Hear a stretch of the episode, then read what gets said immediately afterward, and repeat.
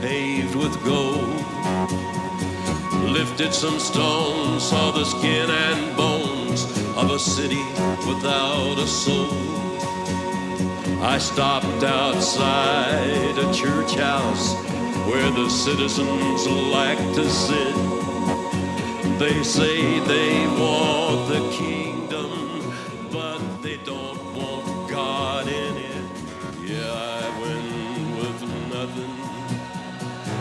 but the thought of you. I went wandering.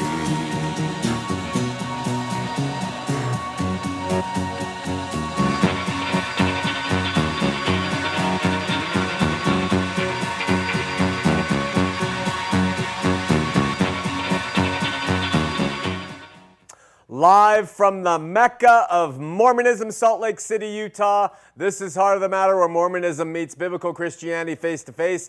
And I'm your host, Sean McCraney. I am standing here with some tremendous, faithful Christian youth uh, from south of here, the Orem, Utah area. It's great to have them. We have here Tina. She is 15 years old. We have Marissa. She's 12 years old. And we have Devin from, uh, he's 15 years old. They're all from Orem. However, Devin and his sister also come by way of Arkansas. And Devin has a preference for Romania, certain parts of Romania, from what I understand.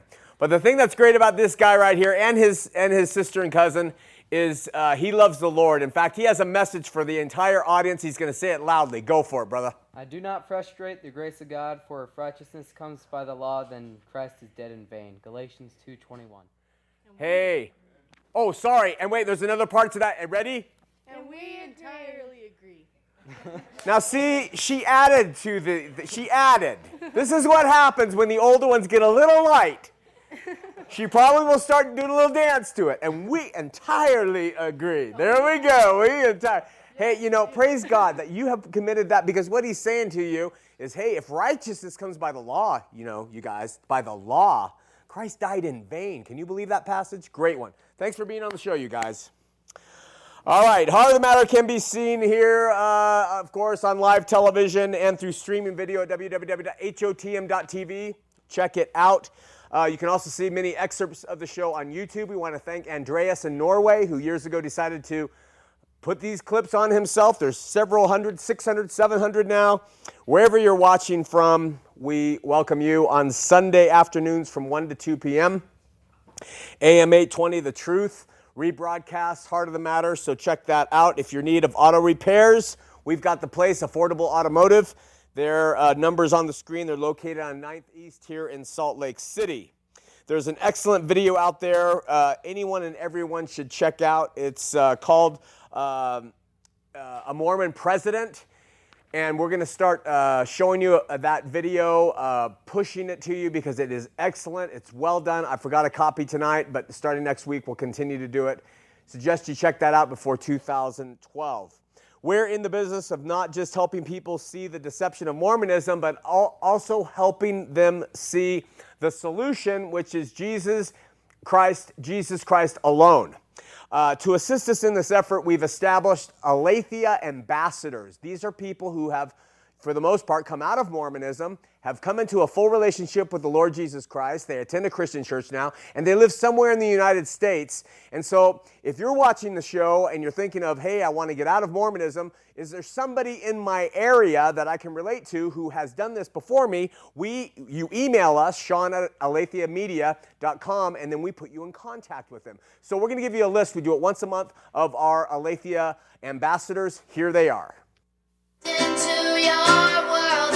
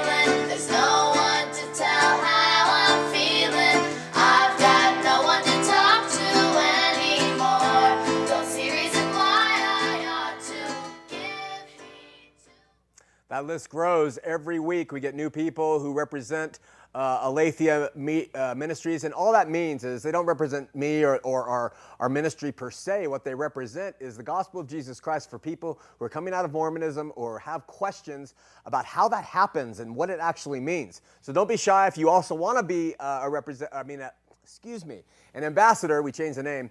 Uh, email us at the email on the screen, Sean at aletheamedia.com, and we'll do it. Now, listen, we have a copy of that uh, DVD. It's right here, and it's a Mormon president. Uh, we're going to make it available to you in the coming weeks. Joseph Smith and the Mormon Quest for the White House. That guy in the cover, that what they do is they, they do a kind of a play uh, not a play, they do a film that actually shows what it was like, what Joseph Smith was like in his quest for the presidency. And then they interview a lot of LDS people. Uh, Bushman and his wife are on, on uh, this DVD, uh, who's LDS. Scholar wrote uh, Rough Stone Rolling. Uh, I'm in this thing, that's why I'm promoting it, of course. No, just kidding. But it is excellent. And, and so check this out, and we'll let you know where you can get it in the weeks to come. Okay, uh, many of you are aware that last Sunday we launched a church of a different kind. In essence, it's a minimalist approach to organized Christianity, at least relative to modern day Christian applications. Uh, and uh, so, for those who are looking to grow in Christ in that way, a very trimmed down way, you can check that out. When do we meet? Every Sunday at the University of Utah for uh, 10 a.m. and then again at 2:30. Childcare is provided. For more information, you can go to www.campus with hyphens in between uh. Now, listen. Having said this. Campus is not for everyone, that's for sure. Uh, there are plenty of good Christian churches out there to attend. Let me uh, share a few that Aletheia Ministries recommends. So we're going to run that for you right now.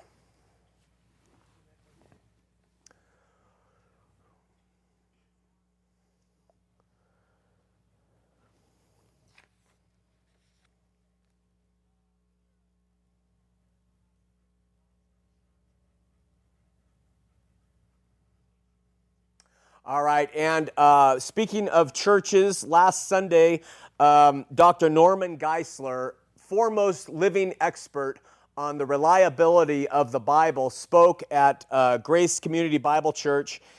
You can get his PowerPoint presentations on his worship service on the question Can we trust the Bible? And are there errors in the Bible? These are excellent topics uh, that he addresses, and he is an expert. And uh, so you can go to www.mygrace.us, www.mygrace.us, and you can uh, get those PowerPoint presentations that Dr. Norman Geisler presented.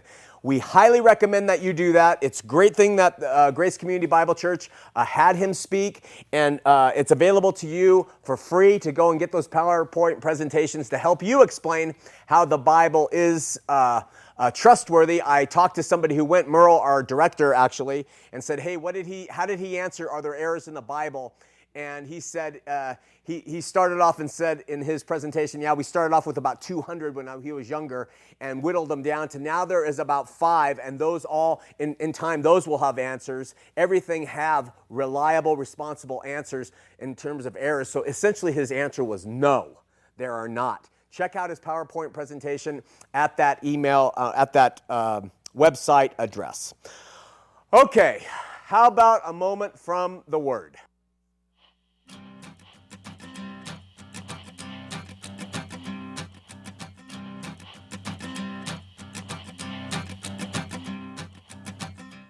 In many ways, the LDS agree with the Christian church, a Christian body of believers, uh, when it comes to Jesus Christ's passion, from the time he leaves the Garden of Gethsemane all the way to the time that he uh, gives his last breath pretty much the LDS agree with the events as the Bible lays them out. Last week we pointed out that the LDS, however, do believe that the atonement for sin occurred in Gethsemane, while physical death and the demands of physical death occurred for Jesus on the cross, and that it was in Gethsemane that uh, the uh, suffering for sin occurred. And of course, Christians absolutely uh, differ with that. But this week, let's move into chapter 27 of Matthew, uh, where Jesus is about to die, and we're going to read verse 45 45 and 46. It says, Now from the sixth hour there was darkness over all the land unto the ninth hour. And about the ninth hour, Jesus cried with a loud voice, saying, Eli, Eli, lama sabachthani. And that is to say, My God, my God, why hast thou forsaken me? Those two verses there, um, there is uh, an important difference in the Mormon Christian debate, something to point out. We've mentioned before, uh, but one way Joseph Smith made his, his Mormon movement popular back in the day was by trumping almost everything that the Bible represents. If the Bible said Jonah lived in a whale for three days, Joseph Smith put a story in the Book of Mormon where a whole group of people jumped into animal skin submarines and went underwater across from the old world to the Americas. And where the Bible mentions that John the Beloved might not have to die, which is an error in interpretation. We know he did die. Joseph created three fictional Nephites in his Book of Mormon that are still alive today, according to Mormon folklore, running about and doing duties for people here on this earth. And where the Bible speaks of only one temple location, Mount Moriah, uh, the only spot for a temple, uh, Joseph, of course, and Mormonism today pops temples up wherever they want and they instead of doing what the temples were doing back in the day with the children of Israel, Mormonism does a regurgitation of Masonic rituals and rites. So, what is the besting thing that goes on with these passages? There is a prophecy in the Book of Mormon Helaman 14:27, and it says this about Christ's crucifixion. Now remember the Bible passages we just read said there would be darkness, there was darkness on the face of the earth for, and it was a space of three hours. This is what the Book of Mormon says. Uh, about Christ's crucifixion. Darkness should cover the face of the whole earth for a space of three days. Bible, three hours. Book of Mormon, three days. Everything Joseph Smith brought forward was a trumping of what Christianity believes. So, where there was three hours in uh, the Bible, Joseph Smith's Book of Mormon, three whole days. Um, now, to defend this discrepancy between the three hours the Bible says and the three days of the Book of Mormon, LDS Apostle B.H. Roberts says, well, in later chapters in the Book of Mormon, when this prophecy was fulfilled, it says that there, there would be three days of darkness over the face of the land okay, meaning the land of the Book of Mormon. And so, in their Mormonicious manner, apologists and defenders of Mormonism say, over the land there was three whole days of darkness of the americas when jesus died but in jerusalem there was only three hours of darkness um, uh, the problem with this ridiculous explanation however is that these earlier prophecies in the Book of Mormon state that darkness would exist over the whole world, and there's no way to get around it. My friend Joel Kramer, uh, he makes a great observation. He said something to the effect that Mormonism and its apologists and its defenders gets people spending their time on points like I'm talking about tonight and taking their eyes off the real issues. The whole thing is a big fat deception. It doesn't even belong in the same ring or category with Christianity because it is completely different. It's like likening the crew to the Titanic, uh, polishing the brass on the deck while the thing is tilting and heading toward the bottom of the ocean. Don't major in the minors, folks, when it comes to discussion with the LDS. Don't let them get you all wrapped up in the little uh, minutia topics because what it does is it sounds like you're just validating uh, the religion as a whole, but you have minor discrepancies. Stay on the main topics uh, that this is another gospel uh, than what is presented in the New Testament. All right, so the LDS had their semi annual general conference last week. How can I tell? Because traffic downtown, the feel of October in the air, and by our emails. Um, this is what happens. Here's the pattern. We've done it six years now. People watch our program over the co- course of a few months or six months or so, and they are given information based on facts, and they begin to wonder about the church and uh, they begin to question it. And uh, they actually start to think and assess. They might even begin to doubt the church, and this is a very painful process. Uh, then General Conference pops up. And these very same people, fearing the fact that they could have been wrong their whole life, they actually uh, go to, they attend the general conference or they watch it on TV. And in doing so, they're filled with reinvigorated hope that the church is true, uh, perpetuated by the myths that they hear from the men standing in these ornate uh, conference center.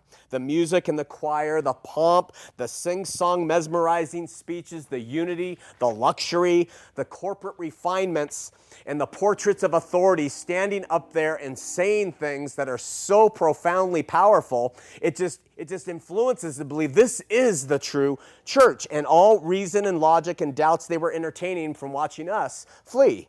And after wading through, you know, discomfort and uncertainty watching our show and the kind of heaviness that comes from facts when you've been living a lie your whole life, uh, they, are, they are again filled with certainty and some semblance of security uh, by this feel good experience of General Conference.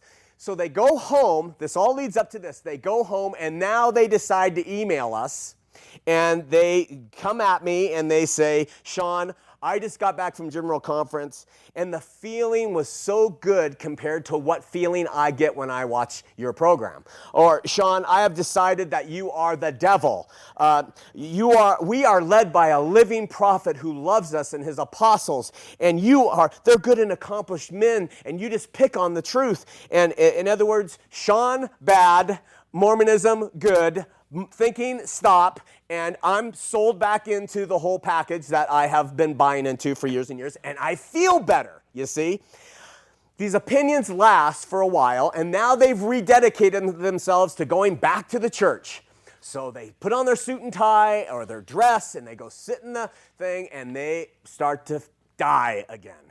They start to realize what is this thing that i am listening to? What why, don't, why doesn't anybody really praise Jesus? Talk about him as being the only source of self. Why does this stuff not go on? How come I feel like I'm in a corporate business meeting again, surrounded by good people who are trying to know God, working, working, working to please God, to try to measure up to their neighbors, to be worthy to attend the temple, to obey the Sabbath day, to pay the 10%, to do, to do, to get their kids on missions. How come, you know, and so the whole pressure starts coming on again.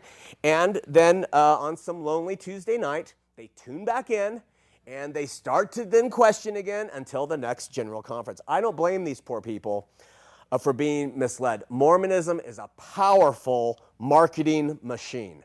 Powerful. And it makes powerful claims on the cover of the Salt Lake Trib. You can't see this, I'm just showing you that I, I have it.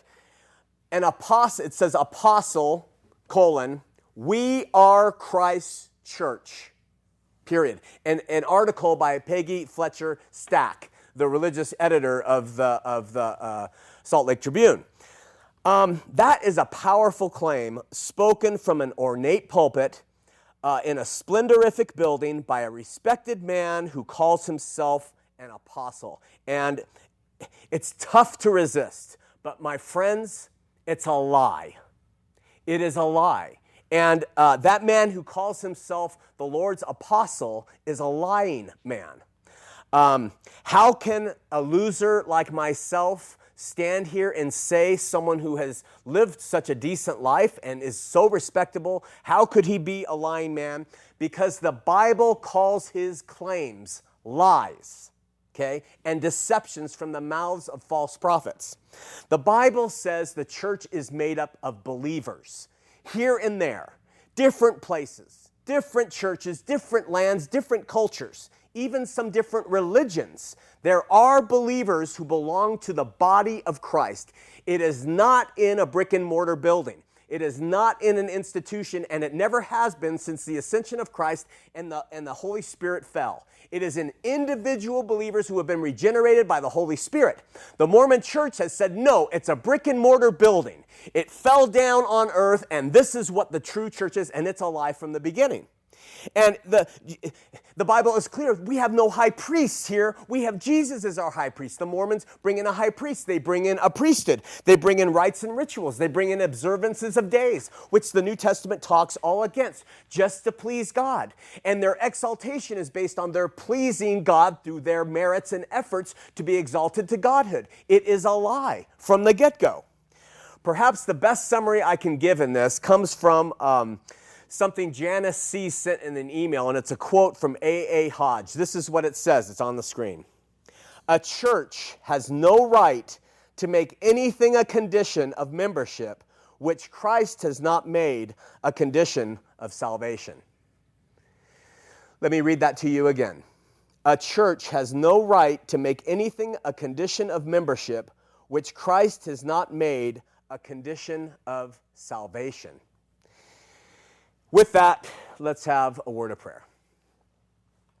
Father in heaven, we need you uh, as we talk about these things. I need you as I am a man impassioned at times. We pray for our audience, our volunteers, uh, wherever they are, people seeking for truth. Help us to get through the message according to your will and ways. In Jesus' name, amen.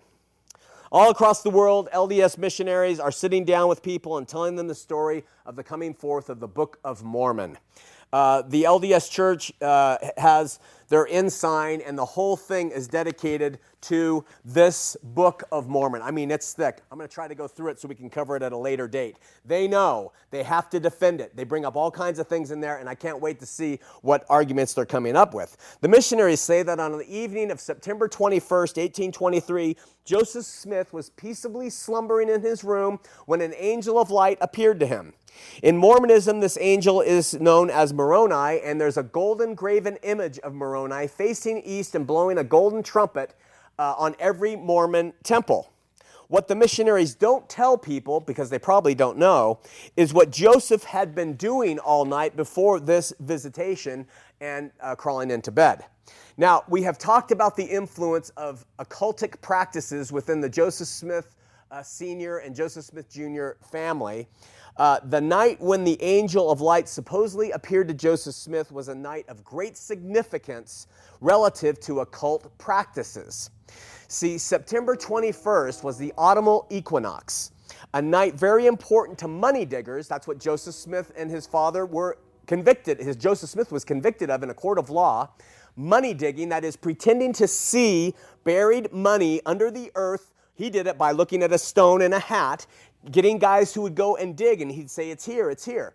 Well, the autumnal equinox, September 21st, the night the, the angel Moroni visited Joseph Smith, supposedly, was a very important night to money diggers and people in the practice of the occult because it was the night when the heavens would open and, and heavenly beings would uh, tell people on earth where buried gold was hidden. This is proven in, uh, in D. Michael Quinn's book, uh, Early Mormonism and the Magic World View. Um, Martin Harris, who helped Joseph Smith finance and translate the Book of Mormon, is quoted as having told a Palmyra minister that Joseph had acted as a seer for a local treasure hunt that evening when the angel Moroni came to him, but as usual, he came home empty handed. Joseph Smith's mother, Lucy, recorded that on this special night, the family had stayed up late into the evening talking about different churches and that Joseph, quote, seemed withdrawn or in a deep contemplation as the family talked. When Joseph retired to his bed, he prayed, he says, to either know what church was true, the rec- one record says he said that, or for his father's conversion to the truth, or for God's forgiveness of his sins, or for family reconciliation, or for the heaven to open up and show him where he could find gold. We aren't sure what he was praying for because we have different accounts. But whatever happened, Joseph would later claim that his mind was preoccupied uh, with thoughts of his own personal worthiness and that he desired a manifestation of God to help him understand his worthiness before him. This is official about what Joseph went and was praying for, unlike what the LDS missionaries tell people. In the midst of these thoughts, Joseph said this angel appeared at his bedside, declared that his sins were forgiven him, quote, and that God had a special work for him to perform. The missionaries leave this out as well. The angel told Joseph about a history of ancient inhabitants in America that was written on golden plates and buried in a hill nearby his home. Remember, the prior um, visit of the angel Moroni, Joseph Smith had spent time and would continue to spend time digging for treasure, for gold left behind by ancient inhabitants. So his father and him had spent a number of years searching for gold for treasures left behind of uh, ancient inhabitants. And on this special night, years later, 1823, Joseph Smith, 17 years old, an angel appears to him and tells him there's a record written on gold, written by uh, peoples from an ancient uh, world. So, to me at least, it's no surprise that this is what the angel told Joseph. All of his treasure seeking buddies, uh, they, they knew that he was on to these seeking things, and for him to come up with a book written on gold, related to him by a spirit, which later became an angel, that would have been a find.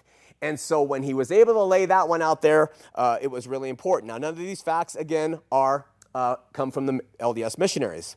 Another things that missionaries don't tell you is that from September 1823 to June of 1829, a six-year period, Moroni would repeatedly make visits to Joseph as his tutor. Now, in an article 1922 of the Ensign, an LDS magazine, it's titled Joseph Smith's Tutor. This is what it says It's impossible to determine the number of interviews Joseph had with Moroni, but 22 visits are often identified. Missionaries do not tell people that Joseph was visited 22 times by this angel and that this angel became his tutor. They just tell you that this one visit came and he revealed where the plates were, and on you go. If they told them about all these recurring visits, the, the story starts to get a little bit unbelievable. So they cut all that stuff out. Then it goes on and it says, Working through Joseph Smith, the Lord brought about the translation and publication of the Book of Mormon in a remarkably short time. Again, this isn't true. The Book of Mormon, Joseph Smith heard of it supposedly, according to the records, in 1823. It wasn't until six years later that a manuscript was produced to say this is what came from these secret golden plates I was given. Six years. There's some myth out there that everybody seems to believe that Joseph sat down and translated this thing in a matter of days. That is not the truth. He knew of this record, supposedly, in, in 1823. Six years later, he produces a manuscript. He could have been working on it the whole time. Instead, they come up with this thing. He did it miraculously in this short period of time. Finally, it says, this article in the ensign, ensign this fast translation was possible because the Lord prepared Joseph in his formative years for his role as the prophet of the Most High. To that end, the Lord had assigned Joseph a personal tutor named Moroni. Let's take, a, uh, take a minute and examine some of these visits that Moroni actually or supposedly had made. All right, the first one, uh, September, we just talked about it. The angel Moroni appeared to Joseph three times that first night. This is important to occult practitioners because when a spirit visits somebody three times, that tells everybody else in the occult practicing world that uh, this visit was official. So, three times the angel came and uh, visited him. All right? And he told Joseph about the uh, Urim and Thummim, and he warned Joseph that when the time came to obtain the plates, if he showed them to anyone not approved of the Lord, he would be destroyed. Okay, now I want you to think logically. I have always wondered why the angel Moroni didn't tell Joseph, Joseph, keep the information about these plates secret. Please don't go and tell all your friends. Please don't let rumors go around the village and the area that you are in possession of golden plates so you can translate peaceably. Instead, he says, don't show them to anybody, but make sure everyone knows you've got them. What does that do? It creates interest, it gets people talking, and, and, and that's how it would work. But I, I would think the angel of the Lord would try to protect Joseph, who was constantly sought after and had to go through all kinds of trials and stuff, carrying these, you know, 300 pound golden plates, running with them, and all these other uh, uh, hugely fabricated stories. Why didn't the angel just say, hey, Joseph, don't show them to people until the translation's done? And then you can show the witnesses. So those are the first three visits. Um, the fourth visit was the next day, September 23rd, 1823. We're going to stop after I tell you about this one. Joseph had to get up that morning and go out and work in the field. Uh, history shows he wasn't lazy, but he didn't like physical work. It says, exhausted, this is from the account of being up all night with the angel, Joseph Smith was told to go home. He didn't have to work. So he got out of work that day. Climbing a fence, Joseph lost all strength and fell to the ground. Moroni appeared again, recited the same things as the night before, and told him, Go tell your father about this. So his father, remember, is an extremely uh, mystical, spiritual, trippy dude, right? And so he did, and his father believed the whole thing and told Joseph to go and do what the angel Moroni told him to do, which was what? To walk four miles, climb a hill, dig around, locate the stone box, and open it up. Now, I thought Joseph was exhausted from the night before, so exhausted he couldn't work. And so he goes and he falls out, passes out in the, mil- in the film. Oh, I can't, st- I can't lift another limb. I am so dead from talking with the angel. Go tell your dad, Dad, I have seen an angel. And then suddenly, go and do what the angel says. Yeah! Running to the hill Cumorah, up the hill. Joseph didn't like work. He was just working this whole thing, and, and uh, he goes to the hill, apparently not too exhausted. Uh, and by the way, this hill is not named Cumorah by the residents. It wasn't known to be Cumorah until 1829 after the Book of Mormon came out. It was, it was on a farm owned by Alonzo Sanders, and it was called later Mormon Hill and the Gold Bible Hill by the locals. Uh, in 1820s, the LDS Church purchased what is now called the Hill Cumorah by the LDS Church, but it, was called just the Hill Cumorah by Joseph Smith to give it that name. Okay, and uh, then on the when he gets there, he comes upon the plates, and he gets we get his fifth visit. And remember, there's 22 from the angel Moroni. We're going to go into those next week as we continue to talk about the Book of Mormon. Uh, and after we get through next week and the visits of the angel Moroni, we're going to come to the time when Joseph actually supposedly gets the plates and, and tell you how that whole process went through translation. All right, we have three callers Mario and Murray, LDS. Let's try Mario on line two. Mario, you're on Heart of the Matter. Yes. You're on the air, Mario. How you doing? I'm doing well. How are you?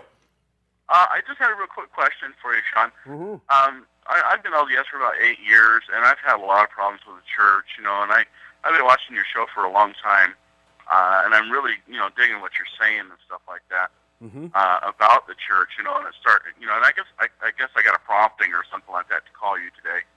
Uh, and just ask you, you know, would it would be beneficial to go to the bishop and say, look, you know, I'd like to be excommunicated and take my name off the roll, um, and be like excommunicated, be validating the, the like like you say that that phony priesthood Yeah. authority that they have. You know, Mario, there's a couple ways people choose, and it's up to you. You're, you're, you you choose how to do it. Some people will go before a high court, high council, or a bishop's tribunal in order to be uh, tested for their uh, faith. But I'll tell you, when you do that, this is what happens. If the LDS tribunal finds any sin in your life, then they don't care about your complaints about facts. They've got sin in your life. They have rights to excommunicate you. And then what they can do is they can tell your entire ward and stake, Mario, we've excommunicated him. So the entire ward and stake then says any argument Mario has is lost because he's an enemy of the church because he's a sinful man. That's the game they play.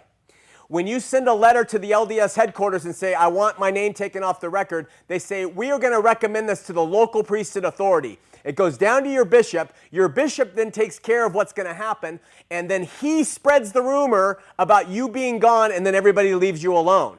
They do that so that they can keep control of what is said by you in that area in which you live. The other side, some people just like to take their name off, some people don't care and they never do. It's, it's really up to you and what your intentions are. Oh, okay. All right? Yeah, that makes sense. Yeah. So I went through the excommunication. One, I didn't know I wouldn't go back to Mormonism. Two, I deserved to be excommunicated at this point in time in my life. I mean, it's been 17 years of me searching, and I was falling apart. So I believed from my Mormon teachings I deserved it. And three, I wanted an audience to be able to call them on their stuff. So all of that happened with mine.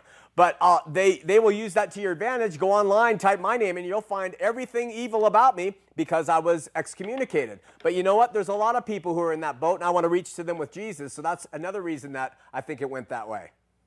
Yeah, yeah, for sure. All right, my friend. Thanks for watching. Thank you, Sean. Okay, bye bye. We're going to go to Jeff in Salt Lake City and Amanda in Orem in a second, but I got to touch on something. Uh, we've had a couple uh, emails from Christian people uh, telling me that my conversation with an 82 year old man, all the emails included, your treatment of the 82 year old man on your show who was LDS was not good.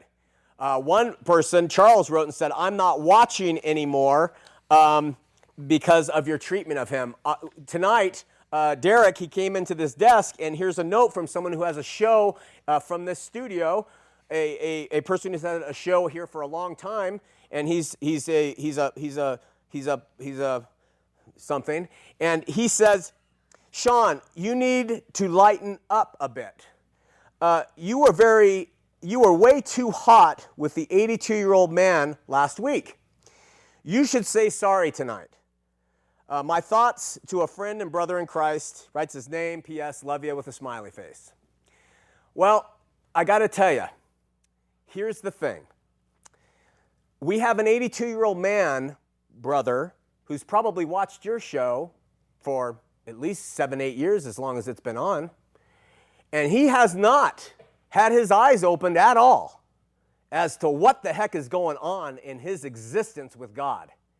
That 82 year old man called the show, and he started the show off with this Sean, you admitted that you cheated in school. You know, that is just, uh, that's something that's really terrible for you to admit and to be a man who would cheat in school and to admit it on the air. Why, I have served a mission. I have served, I, I, I. And what that 82 year old man represented was the Mormon model. And he, again, I'm not, I don't blame him. He was probably born in the church, but he somehow believed that the number of missions that, that, that he had served in his 82 year uh, on earth, and that the fact that I admit that I cheated in school when I was in school and not a Christian, somehow he thought he had the superiority to, to call here and make this, this pronouncement about how great uh, being his Mormon, uh, being in the Mormon church is. I want to tell you something. It's like a, someone who's overdosed on heroin. They are addicted to heroin and he stumbles around for, for 82 years addicted to heroin and he's about to OD. Are you going to go, hey, you're 82? I really hope you're okay. I mean, try to listen to me coat this state in honey, and you are going to find a state that just royals in the nice treatment you give them. The LDS Church preys off people who will say, Well, I don't want to offend, let's just be nice, and they just stomp all over you when you do it.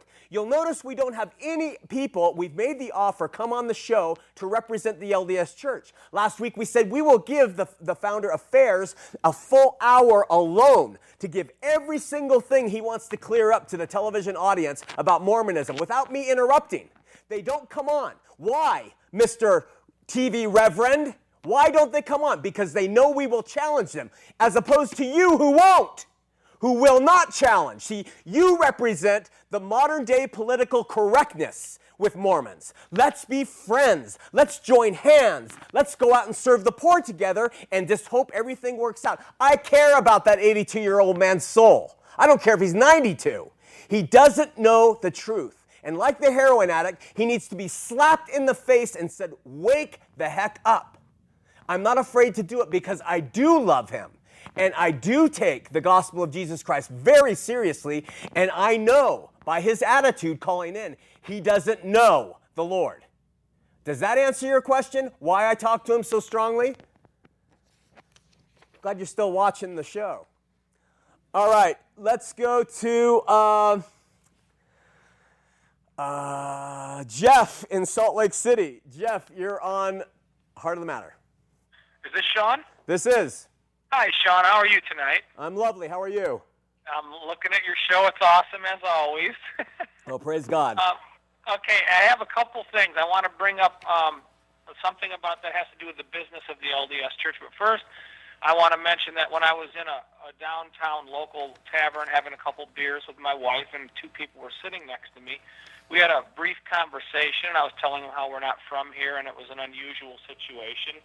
And a long story short, um, they were both LDS people still practicing, sitting in the bar drinking and having fun with everybody else. But the conversation basically, um, what I wanted to say was this guy, um, he knew everything about the church, um, maybe not as much as you. But the great thing about it was is at the end of the conversation, he goes, with everything being said, the only thing I can really say about the LDS Church is it's one of the greatest businesses I've ever seen in my life. Um, and he was like a, a smart guy. So um, is that how you feel about it? That it's just basically a solid, hardcore business, Yeah. and they're and they're using it, you know, to sucker people in because it just appears that way to me. And the way he worded it, which I can't give you those exact words, was an amazing thing coming from his mouth. Yeah. You know, I, I do think that, Jeff. I think they have a great business model. I think it continues to improve. I think their apostles and general authorities are, for the most part, come from the corporate world or the legal world. I think they're very sharp and smart men in their marketing. And you see, what happens is money can only get you so far. What really gets you, gets you going when you're a man and even a woman is power. So when you can when you can continue to grow and you can continue to build and you can have power and you're seen in a certain way, by golly, that that that pays that pays everything. That paves the path for you when you're when you're in this world. So I believe it is a, a corporate business model. I believe they are out for control, political, financial, and they do it with their own members. And that's one of the things we fight against. So I think those people had a good understanding of what it is. Yeah. Yeah. Um, a question I have, Sean, is, is this Thomas Monson? I saw him. I, I got on the internet and listened to him speak for his five minutes. Very soft spoken. It's very classic of all the people that I meet here in Salt Lake.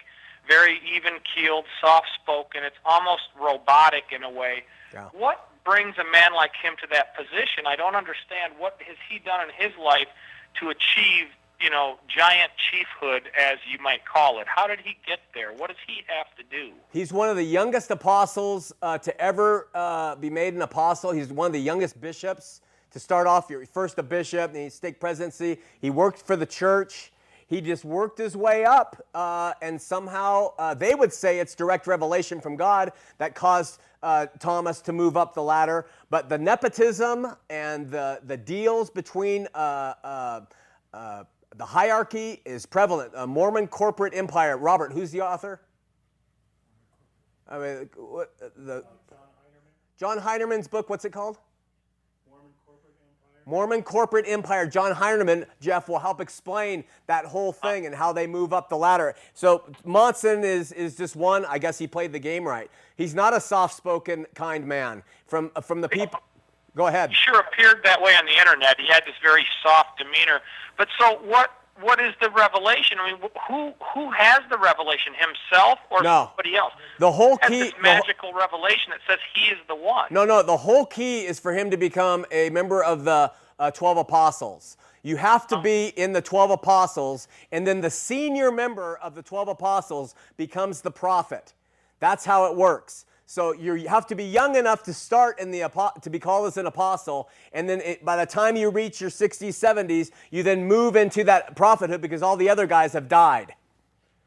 Can he make his revelations up as he sees and dreams about, or does he have to get those approved through those other 12 members, or does he just get to magically dream these up He- as he- the church has progressed with new revelations that just suit the needs of the church as time progresses on? The, the, the problem is, is he, they don't come up with revelation.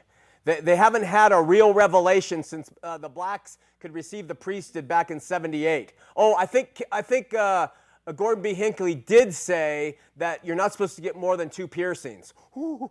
So uh, they don't really. The, the prophet doesn't really get revelations anymore. That is a misnomer.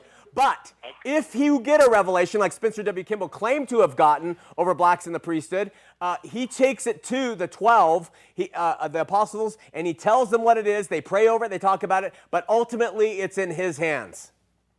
Wow. That's it, my friend. Thanks for I calling, love Jeff. watching you. And hey, man, I'm still going to try to come over to your church. I didn't make it Sunday, but I'm going to try to head over there this Sunday. Anytime, man. Thanks for calling. Take care. Okay, uh, we are going to go to Amanda in Orem. Amanda, you're on Heart of the Matter. Hi, is this Sean? It is. How you doing? Good. How are you doing? I'm doing well. Hey, I just want to say thank you for everything you've done for me and my family. My uh, ex-boyfriend called in a while ago, and he was born again on on on the air. Praise God. Um, my question is, what happened to me the other day is the uh, the home teachers have been coming over to my house, and I've been kind of dodging them, and finally they caught me and brought their lovely basket of cookies, and were so so nice. And they came in and you know they said, so do you want to be in the LDS singles ward or do you want to be in this ward? Where would you like us to put your papers? And I kind of I said, frankly, I don't care because I'm Christian. I'm a member of the true church, the body of Christ. Um, and they said, okay, so we, we, we respect that. So what we should do is we should send some members of the priesthood over to get your names ta- name taken off the record. I said, well, I understand that's quite a, quite a process. They said, oh, no, it's not a process at all. And I said, okay, send them over. I want to I want to know how they're going to get my name taken off the record that day. Because if that's the quickest way possible, then I would love it. I just want to know what you think about that and what they're going to come tell me. I think they're going to make sure that you want to leave, and then they're going to do the same thing everybody needs to do to get their names off the records. They're going to have you write a letter. You're going to waive your 30 or 60 days of uh, waiting period, and you're going to send it in to the bishop, and the bishop's going to call you or send you a letter and say it's been done. And that's the, the people coming over to you are just a way for them to try to see if they can get you to stay. Oh, I know it. It's a great business model. Please don't leave shopping here. What can we do? I mean, it's a business model, just like Jeff said. To. And Amanda, thanks for watching. start talking to my child and say, my three-year-old son, they say, well, he can come to church. We can teach him the truth. I said, no, I can teach him the truth. Good. Open that Bible, take that boy over to a good Christian church, Amanda. You're doing great. Thanks for watching. Thank you. Okay, bye bye. Bye-bye. Thank We're going to Lawrence in Provo, second time caller. Lawrence, you're on Heart of the Matter. Hey, how you doing, Sean? Doing well. How are you? I'm great. And uh, I am a Christian who has taken the Book of Mormon challenge, as in um, actively uh, reading the Book of Mormon, and uh, gone through First and Second Nephi, and I uh, wanted to run some things by you and get your thoughts on them. Okay. Okay, so uh, I've uh, pretty much made myself familiar with the. Well, first off, uh, you could we could probably save time here. Yeah. You turn right to uh, Ephesians chapter six, no, chapter three, verses one through six. Ephesians? While you're doing that, yeah, Ephesians chapter three, one through six. Well, Lawrence, Okay. come to the yeah. Tell, tell us what the point is, so that the audience they're not going to be able to get their Bibles. Just just get to the, what the point is, Lawrence, on what you've learned. Yeah, yeah, I am. Um, so, uh, in going through these, uh, found uh, numerous places uh, Nephi having visions and teaching about the olive tree and the, the Gentiles being grafted in and the, the Jews being uh, broken off, as uh, Paul also teaches that in Romans 11. And so, uh, Much more eloquently, I might add. yeah, but uh, I think it's kind of funny if you read right there in, in uh, Ephesians three one through six. What it what it said right there was uh, Paul says that uh, the, the the the Gentiles being grafted into into Israel uh, to the church, you know, whatever you want to call it, was a mystery that was not known uh, to anybody before. And him as an apostle at this time, and you know, at, when he wrote that, he's revealing this that was not known before. Um, it wasn't known the Old Testament. I mean, it, it might say things like, you know, Messiah was a light to the Gentiles, but nothing as far as, I mean, the Jews thought that the Gentiles were going to become Jews. They didn't know they, they were going to become one person. Uh, So the bottom line is Book of Mormon wrong, Bible right. it's funny that it outright contradicts. It does. It don't, you know, you know what? There's a number of spots you're going to continue to do it. Uh, hey, I appreciate the call, Lawrence. Uh, good luck with that. I would, I would just use it for, for to start your firewood and read the Bible. Uh, but uh, good luck with it, and thanks for calling. Listen, the, the, the, here's the problem. people have written and said, hey, is it okay to read the Book of Mormon? We've been challenged to read the Book of Mormon. You do what you want. You read anything. You know, if you're a Christian, the Holy Spirit's not going to let you buy into that. Uh, but here's the problem with the Book of Mormon for the people who buy who are into the Mormon Church and use it. Uh, There's a- an author she wrote about the double bind. Here's the problem: in the Book of Mormon, Moroni asks for you to take the challenge, And it says, if you pray with a sincere heart, asking to know if this book is true, then the, then the Lord will reveal it to you. There's a, there's, a, there's a failure on both ends of that. This is what the missionaries do. You read the book, you pray to know that it's true, you don't get the feeling. Well, then the problem is on you. Did you pray hard enough? Did you pray with real intent? I mean, did you really, really try? Well, I thought I did. Well, try harder. So you, you squint and you fast and you beat yourself over the head. Okay, okay, okay, okay. And you come back and say, I just didn't get it. Well, you know, then there's sin in your life. You know, is there something that you've done that it's not making you worthy to receive the Spirit? You see, because we have the truth. It's impossible for you to say this book is not true. So, therefore, the fault for it not being true is all upon you. And this is what they do to their members it's a double bind. You fail in both ways. The Bible never, ever, anywhere tells you to do that. This is a trick of a, of a circus con man. Take the book, read it, and if you can find out it's true, you pray with real intent and you'll know. That is a trick. The Lord doesn't say, hey, pray to know that the Bible's true. He says, read it, study it out. Search it out. He never presents a challenge. Why does the Book of Mormon? Because it's built on these, on these uh, sinister, sinister paradigms that trap people and get gullible, good, innocent people, nice people, old, 82 year old people, trapped in a system that will lead them to hell in many cases, I'm sure. So uh, let's go to Paul. He's LDS. Paul, you're on Heart of the Matter. Hey, Sean, how you doing? Doing well. How are you? Hey, doing good, man. Um, I'm actually calling because um, for a while now I've been searching for truth and uh, been studying a lot of different aspects and have just completely embraced the Bible. And uh, something I've come across that's really hard for me to accept is do you believe that a person has to uh, embrace the doctrine of the Trinity in order to be saved? Well, again, that's a good question because Trinity is not in the Bible, it's a man made word and it came up to describe the, the, the, contradiction that we have in the Bible, the apparent, excuse me, apparent contradiction. Genesis, God says, let us make man in our own image, okay? And then Deuteronomy says, Hear, O Israel, the Lord our God is one. And throughout the Old Testament, God says, I don't know any gods before me. I don't know any gods after me. I am God. I am one. So we have let us and we have I am one. And that right there makes our understanding of it really difficult. So, uh, the way that I tell people that you will come to understand the concept of that word Trinity is by reading the Word of God. You keep reading it, you keep in it, you just, you just read what it says, you search, you study, and you see what it says to you about it. And in, that's what I did, and in time, the constructs of three separate gods, polytheism, mono, uh, not monotheism, but uh, modalism, and all those other things will kind of clear away and he will reveal himself. However, the mystery of it, no, I don't think any human being really understands what we call the Trinity. And so, therefore, understanding it completely is not necessary to worshiping the true and living God. Okay. Because um, one, I guess, a follow up to that is um, I've been having been having a hard time really seeing a huge difference between modalism and the Trinity in terms of how God manifests Himself. Yeah. Um, but I guess if I look at the Trinity, I go to myself, what is the role of the Father if Jesus is doing all things and everything's made by Him, for Him, by Him?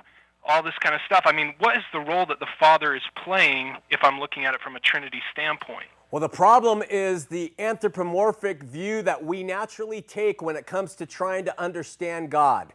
See, we are humans, so we view him and we see men, pictures, Jesus pictures, God up in heaven on a throne, and all those things become discombobulated. Jesus became flesh, 100% man. And so he became man, all God, as Colossians says, the fullness of God living within him. He did respond to the Father because the Father was, uh, uh, is still spirit, still in heaven, and Jesus became man. So it's, gonna, it's really going to be difficult for you to understand the differences between the two. But let me give you one thing that may help. Okay. It might help. There was no father son distinctions in the Old Testament. The word father with a capital F is only used once in Isaiah, and it's in reference to the son, which kind of plays to that modalism thought. But, but, but the, the deal is the distinction of son only came when Jesus took on flesh. Sure. And so what we have here is one, one flame prior to Jesus coming. Jesus taking on flesh filled with that flame. The other flame still exists. Jesus returns, flame continues, the best way I can put it in human terms. But the thing that might help is John 1 1 In the beginning was the Word, the Word was with God, and the Word was God. This is the, this is the point, Paul. That word, word in the English is logos in the Greek, and it doesn't just mean a written word. It means all of that, all of God in the Old Testament, His ideas, His love, His, His hopes, his, if He has hopes, His, His thoughts, His heart, all of that were communicable. They were His words. By His word, He spoke everything into existence. So Jesus is the Word in the sense that He embodies all that the Father is in holy uh, attributes. And when He took on flesh and the Word became flesh, we try to think of it in, in, in, in terms of there's the Father, the Son, and they're separate things. No, Jesus was the Word of God. And that might help some of where you're going. Okay. And do you care if I just make just a follow up comment? No. No. Um, I was talking to my father-in-law just the other day um, about the nature of God and that kind of thing. Uh, he's LDS, and he believes obviously that Jehovah was the God of Abraham, Isaac, and Jacob. You know, the God of the Old Testament was who Jesus Christ became, basically. Yeah. yeah. And what I find interesting is if you take that position, I would just ask any Mormon LDS person to please just study Isaiah 43, 44. Um, if you hold that position dear, how how can Jesus you know, contradict himself. I mean, he clearly states that there's no other God beside him, and I guess that's just one of the things I'd like to follow up with. That's really good, Paul, because as, and as you continue to go, you're going to stumble on more and more that absolutely, not decimate, obliterate that position that Jesus was the Jehovah of the Old Testament. Hey, man, thanks for watching. We're out of time. Thanks for the call, Paul. Betty, thank you for your comment. Can't get to it. Listen, join us next week. We'll get to more of what's going on with Mormonism. Go to the Lord. Ask Him to open your eyes, change your heart, be born again. See you next week. You're in Heart